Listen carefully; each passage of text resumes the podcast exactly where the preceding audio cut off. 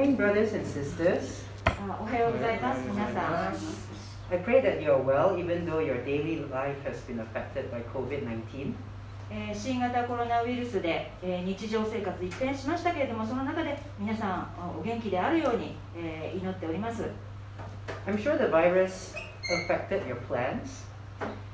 このような状況になって、いろいろな計画が、予定がなくなってしまったりとかしたと思います。Some of you had to cancel your travels this year, whether it was a holiday, a business trip, or going to another prefecture. 休暇の旅行とか出張とか、また県をまたがる移動とか、なくなってしまったんではないかなと思います。This is especially true for foreign residents in Japan like me, since if we leave, we cannot re-enter Japan due to a strict travel ban, even if we are permanent residents or married to Japanese spouses. これは私のような日本に在住する外国人にとってもそうでして、もしこう日本を出国してしまったらですね、またこの日本に戻ってくる再入国が今できない状況なんですね。渡航禁止が母国で出ておりまして、例えばですね、それは日本に永住権を持っているとか、また日本人の配偶者がいるとか、そういうこと関係なしなんです。 So I had to postpone my annual trip to Malaysia that usually happens every summer. 毎年夏はですね、私は母国マレーシアに帰省しているんですけれども、今年はそれを延期せざるを得なくなりました。And it's not just individuals like us who are affected, but entire industries like the travel industry. まあ個人にこういった打撃をね与えるだけではなくて、産業界全体にねこの新型コロナウイルスがこう打撃を与えてますね。There are travel bans in many countries, so flights are cancelled and entire airports have shut. まあ旅行業界がその大きなあれだと思いますけども、例えば多くの国で。渡航禁止となっておりますので、飛行機が飛ばなくなったりとか、また空港が閉鎖されてしまったりとかしております。 Some pilots even lost their jobs, a career they trained very hard for. 飛行機のパイロットはですね、の中には職を失ったりしてる方もいるみたいです。で、そういう人たちっていうのは一生懸命この勉強をして訓練して資格を取っておりますからね、本当大変なことですね。So at this time, the book of James feels especially true in what James says about the future. 今日取り上げるヤコブ書の箇所はですね、将来について語っておりまして、今の状況にふさわしいと思いましたので取り上げました。So I'd like to share three reflections from James chapter 4, verses 13 to 17. ヤコブ書の4章13節から17節までのところから3点お話ししたいと思います。First, life is uncertain. 第一に、人生は不確かなものだ。Second, life is short. 第二に、人生は短い。Third, we should write our plans down in pencil rather than in pen. 第3に、ペンではなくて鉛筆で、計画を書きましょう。Let's read from James. ヤコブ4章13節から17節まで読んでいきましょう。Now listen, you who say, today or tomorrow we will go to this or that city, spend a year there, carry on business and make money. Why?You don't even know what will happen tomorrow. What is your life? You are a mist that appears for a little while and then vanishes.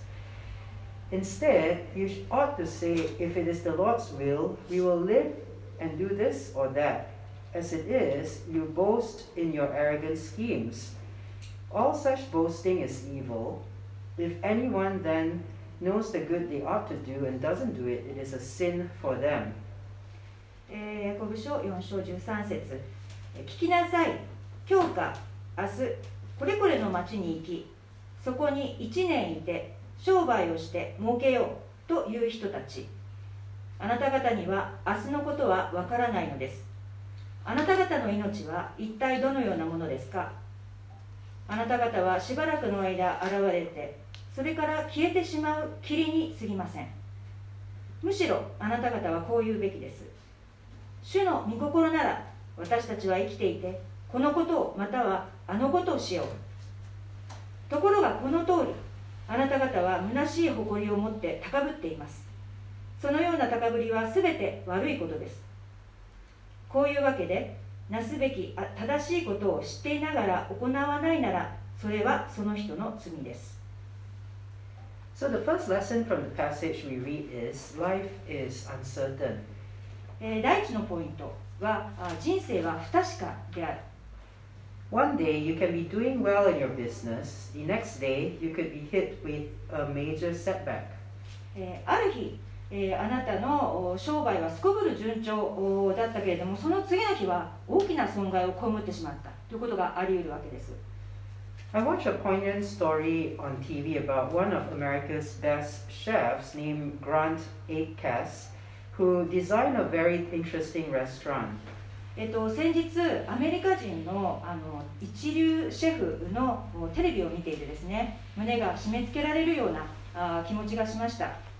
グラント・アハツさん、というシェフなんですけれども、彼は非常にこの面白いスタイルのレストランを作ったんですね。 After achieving national level success, he was diagnosed with stage 4 cancer at the age of 33.And he temporarily lost his ability to taste. 全米で大成功を収めたんですけれども、なんと33歳の若さで舌が、しかも一番進行が激しい、その高い深刻なステージ4と診断されて、しまったんです。それで一時的に彼は味覚がなくなってしまったんです。What this tells us is that we are not in full control of our lives. ここからわかることは、自分の人生を完全にコントロールすることはできないということです。Something so dramatic may not happen to you, but I'm sure there were times you were disappointed when events didn't work out like you hoped. このアメリカ人のシェフほど波乱万丈ということはないにしても、皆さんも多かれ少なかれですね、この人生によって物事がうまくいかなくってすごく落ち込んでしまったという経験をされたことと思います。Earlier, I talked about travel plans being interrupted. 先ほどその旅行がキャンセルされたりとかというお話をしたと思いますが、I think of the Apostle Paul who traveled to many places to share the good news about Jesus.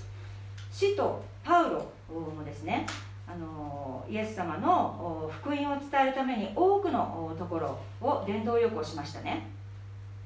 In his letters, we learned that he really wanted to go to Rome and then to Spain. パウロの手紙から、彼がローマやスペインにすごく行きたかったということを知ることができます。But he never got to Spain.でもスペインには行くことができませんでした。He did go to Rome, but in an unexpected way as a prisoner in chains. でもローマには行くことができたんですね。でもそれは思い描いていた方法ではありませんでした。その囚われの身として、牢獄されてということですね。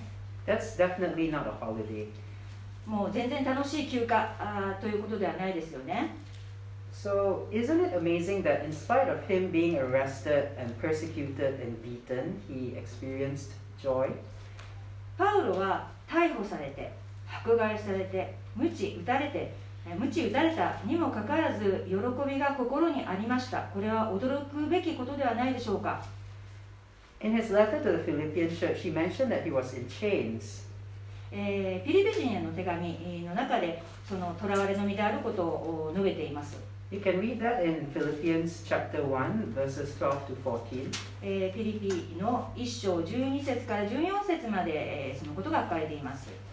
But despite that, he was so happy that he was able to share about Jesus with the prison guard and that his boldness inspired other Christians to be bold as well. まあそういう囚われの身だったにもかかわらず、パウロの心には喜びが満ち溢れていたんですね。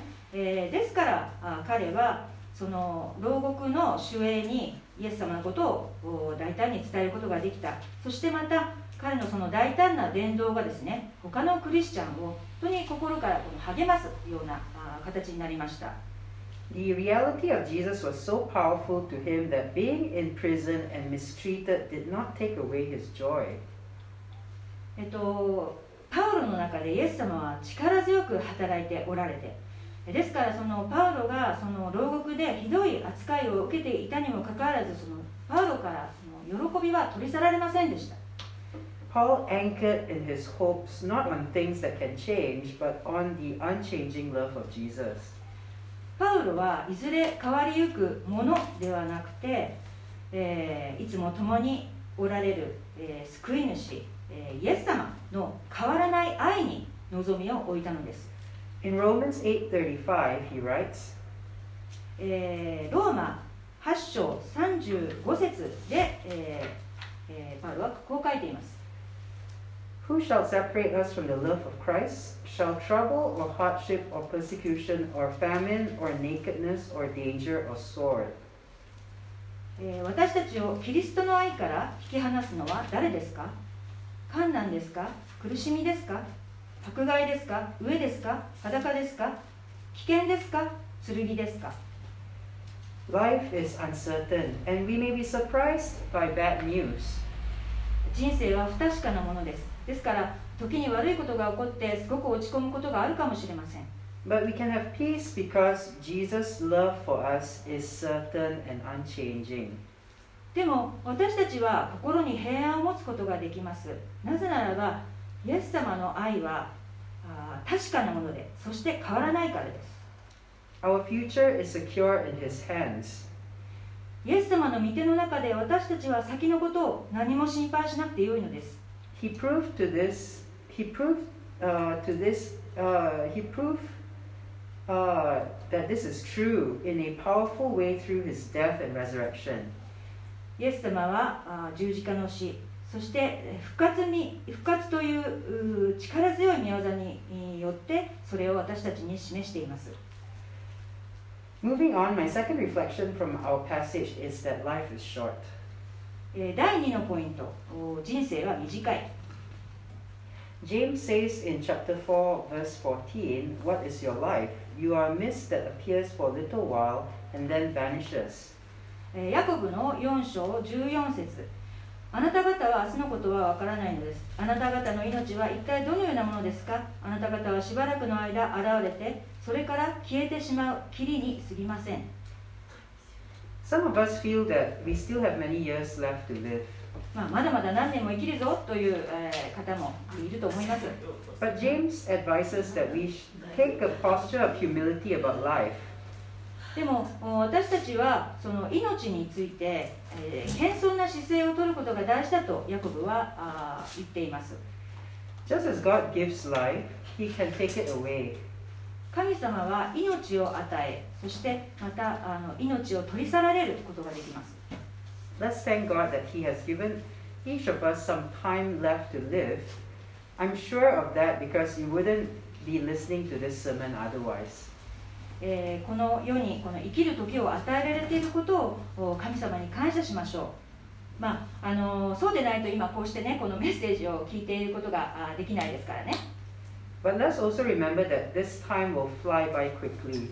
またこの与えられている時間というのはあっという間に過ぎてしまうことをしっかり覚えておかなければなりません。After that, we will face eternity. この後で私たちは永遠に入ります。Our life on earth is just a few seconds long compared to eternity. この永遠に比べれば私たちのこの地上の生活、地上の人生というのはごく短いものです。And how we spend eternity depends on God, the judge of all mankind. 私たちがどこで永遠を過ごすかはすべての人間が通る神の裁きで決まります。Knowing that, how do you plan to live? それを頭に置いて皆さんどういうふうに生きていきますか？ How will you spend your time? どういうふうに時間を過ごしますか？ What will be most important in your life? 人生で最も大切なことは何でしょうか？If you're not sure how to live, ask God to show you. どう生きていったらわからないという方は、どうぞ神様にそれを示してくださいと祈ってみてください。Also, I encourage you to search the Bible, even if you have done so before, while having these questions in mind. また、そういういろいろな問いをですね、どういうふうに生きていったらいいかというような問いを自分に問いかけながら、聖書をじっくり読んでみてください。Lastly, James tells us that we should say this: if it is the Lord's will, we will live to do this or that. 最後に、第3のポイントですね。ヤコブ書4章15節、むしろあなた方はこう言うべきです。主の御心なら私たちは生きていて、そのことをまたはあのことをしよう。 If it is the Lord's will, this means that we can make plans, but we should always be open to God's plan. これはもし、その主の御心ならば、私たちはその予定とか計画を立てますけれども、主の計画にいつもオープンで柔らかい心を持っていなければならないということです。An American preacher named Tim Chaddick put it this way: write your plans in pencil, not in pen. アメリカ人の牧師ティム・チャディック氏はですね、このように言っています。あなたの計画をペンではなくて鉛筆で、書きましょうと。When you insist on things going your way, you are writing in pen. もしその自分のやり方に固執して変えようとしない人がいたら、それはペンで書いているということです。This could look like making your own plans, expecting them to succeed, and then being upset with God when it doesn't happen. そういう人たちは自分の計画がうまくいくように自分で、その計画を練って考えて、でもそれがうまくいかないと神に腹を立てます。Who is boss, you or God? 人生のボス、上司は誰ですか？あなた自身ですか？それとも神様ですか？ In contrast, when you are flexible to changes in life, you are writing in pencil.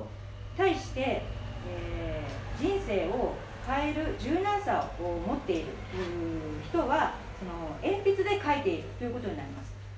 Pencil marks can be erased more easily, and something new can be written in place. 鉛筆は消しやすいですよね。ですからその消して、そこにまた新しいことを書いていくことができますよね。You're letting God write in your diary. 自分の日記を神様に書いていただくのです。You're letting God be the captain of your life because you recognize that He is wise, He is good, He really does care for you and knows you better than you know yourself.神に自分の人生のリーダーになってもらうのです。なぜなら神様は賢いですし、また良いお方です。そして私たちを本当に愛してくださっています。また自分よりももっと神様の方が私たちのことを知っていますよね。He may take you through a storm, but he will bring you safely to the other side.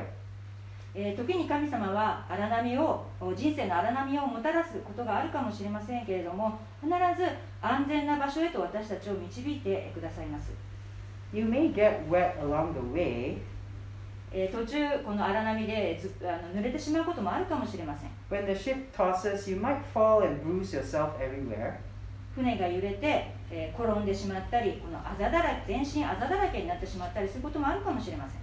But God will not let the ship be destroyed, and His destination is a good place. でも神様は決してその船自体を打ち砕くことはありません。そして神様はいつも素晴らしい目的地へと私たちを導いてくださいます。Let me read again from the words of Paul. パウロの言葉からパウロの言葉をもう一度読んでみたいと思います。Romans 8:28, we know that in all things God works for the good of those who love Him, who have been called according to His purpose.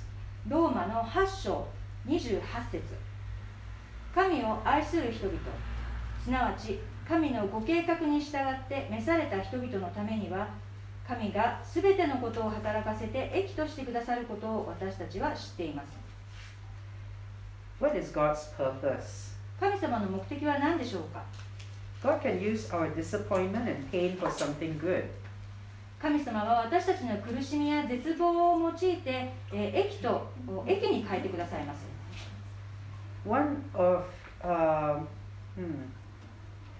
One is to bring us closer to Him and shape us to be like Himself. その益の中には、例えば私たちがもっと神様に近づくことができるとか、また私たちが神に似たものとして練られていくことがあると思います。After all, the meaning of life is not to reach certain achievements. 人生の意味というのは何か成果を出すということではないと思います。The meaning of life is relationships, above all a love relationship with God, which is why He created us in the first place. 人生の意味というのはつながりとか人間関係性ではないでしょうか。そのとりわけ神様との愛なる関係性。だからこそ神様は私たち人間を作ってくださいました。When the first man Adam sinned, sin entered our world and distorted everything, bringing pain, conflict, disease, and death. 最初の人間アダムが罪を犯して罪がこの世に入ってそして世界は歪んでしまいました。そして、苦しみ、対立、病、死がこの世に入ってきてしまいました。Sin also distorted our very human nature, making us unloving and unlike God. そしてこの罪は私たち人間の性質をも歪めてしまって、私たちは愛のないもの、また神に似ていないものになってしまいました。That's why Jesus came to restore us and our world.ですから私たちをその元に戻して、私たちそしてこの世をですね、元に戻すために、救いを与えるためにイエス様は来てくださいました。This is God's overarching plan, and our lives are part of this plan. これが神様の大いなるご計画です。そして、私たちの命は神の大いなる計画の一部なのです。God invites us to partner with Him in the restoring of human lives, but to do that, we have to surrender self-centered control of our lives. 神は人類を立て直す、人類に救いを与えるという大きなご計画に私たちを招いておられます。しかし、それをするためには、私たちはまずこの自己中心を捨て去らなければなりません。I pray that each of us will be able to say, if It is the Lord's will. I will do this or that. もしそれが主の御心ならば、これやあれを私はしますと、皆さん一人一人が言うことができるようにと私は祈ります。May God reveal to you that He can be trusted with your life and your future. 神様が私たちの人生を導く信頼すべきお方だと、皆さん一人一人に明らかにしてくださいますように。Life is uncertain, but God promises that He will never abandon us. 人生は不確かなものです。でも、神様は決して私たちを見捨てないと約束しておられます。Let's pray. お祈りしましょう。Our Heavenly Father, 父なる神様、we thank you for your word. 御言葉ありがとうございます。We thank you. Your word reminds us that though life is uncertain, you promise to never abandon us.この御言葉を通してその私たちの人生は不確かなものですけれども決して神様は私たちを見捨てないことをまた心に覚えました。Lord, help us to see that we are not the captain of our lives. どうぞ私たち自身が人生のリーダーではなくて。Help us, Lord, to make you into the captains of our lives.あなたが私たちの人生のリーダーとなってくださいますように導いてください。Lord, we pray that you help us to write our plans not in pen but in pencil. どうか私たちの予定や計画、今後のことを、ペンではなくて、柔軟な心で、鉛筆で書いていくことができますように。Help us, Lord, to be open to the changes that you allow to happen in our plans, in our lives.どうか心をオープンにして、あなたの御心に従っていきますように。As your word says in Romans 8:28, we know that in all things you, O God, work for the good of those who love Him, who have been called according to your purposes. ローマ8章28節でありますように、神様のご計画に従って召された人々のためには、神がすべてのことを働かせて益としてくださることをありがとうございます。Thank you, Lord, that you use even the disappointments and pain for your glory. 私たちの苦しみや私たちの苦しみをもあなたは用いて益としてくださることをありがとうございます。イエス様のお名前によってお祈りします。